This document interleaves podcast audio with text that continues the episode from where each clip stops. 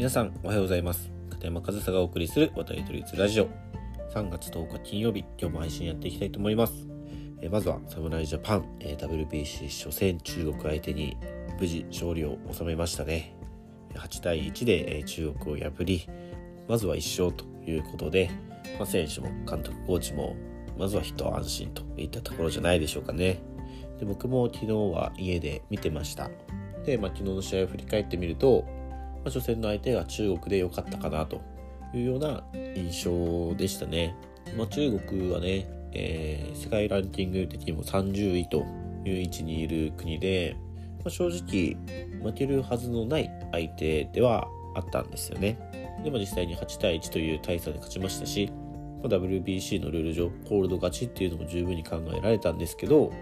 逆にそこまではいかなかった。でなぜそうならなかったかというと中国は意外と良かったんですよね。で日本がね逆に初戦のプレッシャーからかちょっと実力が出しきれなかったかなっていう印象ででもまあ8対1という結果にはなっているのでね、まあ、これがその日本と中国の実力の差かなと思える試合だったんじゃないかなと僕は感じました。まあ、なかなかねそのいろいろプレッシャーっていうものがかかる中でパフォーマンスを発揮するっていうのは決して簡単なことではないのでね、まあ、何度もチャンスは作っても得点までは至らなかったり、まあ、取れても最小得点だったりねなかなか思う通りにいかなかったっていうところが多く見えたなと。でもやっぱりそういうもんなんですよね。これまでの走行試合ではしっかり打って点を取っていたこの侍ジャパンですけど本番になってしかも相手はだいぶ格下の中国であってもあと1本出ないみたいなことはまあ、全然あるし、けど、相手は中国だったということもあって、ま、押し出しで勝手に点数は入っていって、ま、負ける心配というのはもちろんなかったんですけど、相手が中国じゃなかったら、ちょっと不安な試合展開が、まあ、前半中盤くらいまで続きましたよね。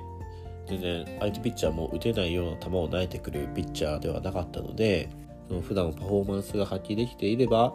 もっと楽な試合展開というのは十分あったと思うんですけど、そんなの結果論なんでね、こういうのをね、うだうだ言うというよりかは、まあ、今回のその打てなかったということを逆にポジティブに捉えて、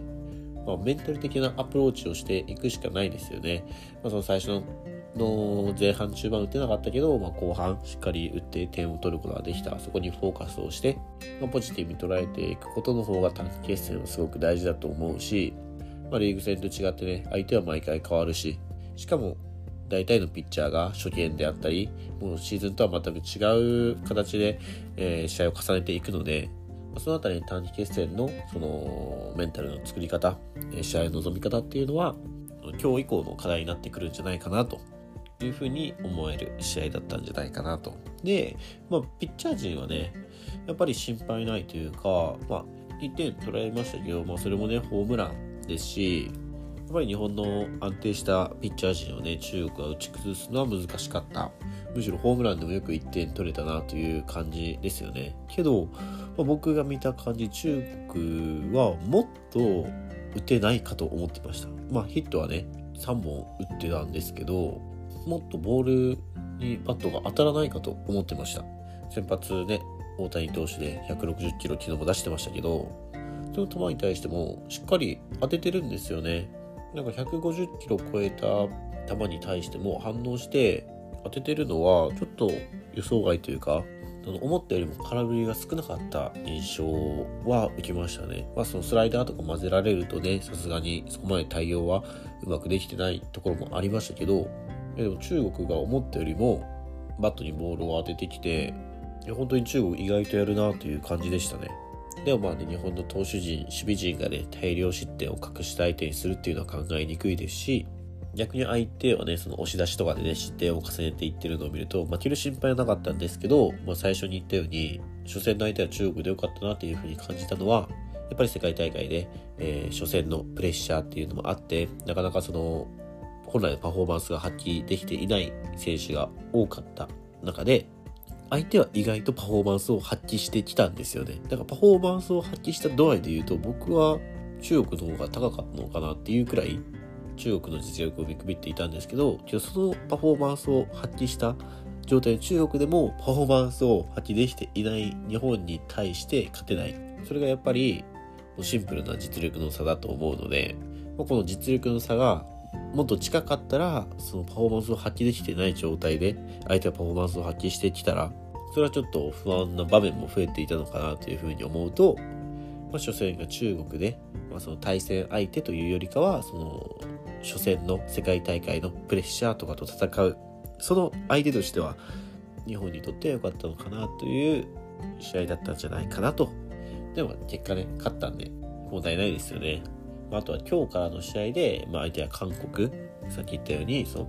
実力の差が近いこの相手とどう戦っていくのか。でも、まあ、韓国、昨日の初戦、オーストラリアに負けてるんですよね。だからそのプレッシャーっていうのは韓国の方がかかってくると思うので、まあ、少し楽に日本側としては戦えるのかなというような状況ですし、まあ、韓国が今回の大会、そこまで脅威ではないようにも、まあ、戦力的に見える部分もあるので相手は韓国だからということでプレッシャーを感じるのではなくむしろもう初戦で負けてる相手なんだと。いっぱいしている状態の相手なんだくらいな感じの望み方でいいんじゃないかなと。で先発のダルビッシュ通してね、まあ、日本のピッチャー陣は本当に世界屈指だと思うので大量失点するようなことはないんですよ。だからバッター陣がねどう早い段階で得点を積み重ねていくかというところが結構そういうメンタル的には大事なところになってくると思うので、まあ、実力は十分な選手たちばかりなのでね、あとはどうパフォーマンスを発揮していくかというところだと思います。え今日の韓国戦はね、やっぱり大事な一戦になってくると思うので、今日もね、皆さん一緒に応援していきましょう。で、あとはね、その他の試合結果っていうのも最後にお伝えして終わろうかなっていうふうに思うんですけど、昨日の試合結果ですね。先ほども言いましたが、韓国対オーストラリアは7対8でオーストラリアの勝利。で、台湾で行われているプール A の試合はですね、オランダ対パナマが3対1でオランダの勝利。イタリア対キューバが3対6でイタリアの勝利ということで、強豪であるキューバがまさかの2連敗。そしてヨーロッパ勢のオランダが2連勝。イタリアも勝利ということで、ちょっと番狂わせが起きてるような状態ですね。まあ、まだ始まったばかりとはいえ、そんなに長い大会じゃないのでね、ちょっとこの結果はね、驚きというか、もうちょっとグループ A は混戦になってくるような予感がしますね。はい、ということで WBC ね、2日目も終え、日本の初戦も始まって、どんどん面白くなってくると思うので、ま、その日本代表ね、応援もそうですけど、この大会そのものをね、え楽しめるといいんじゃないかなというふうに思います。はい。ということで今日も最後までお聴きいただきありがとうございました。片山和沙でした。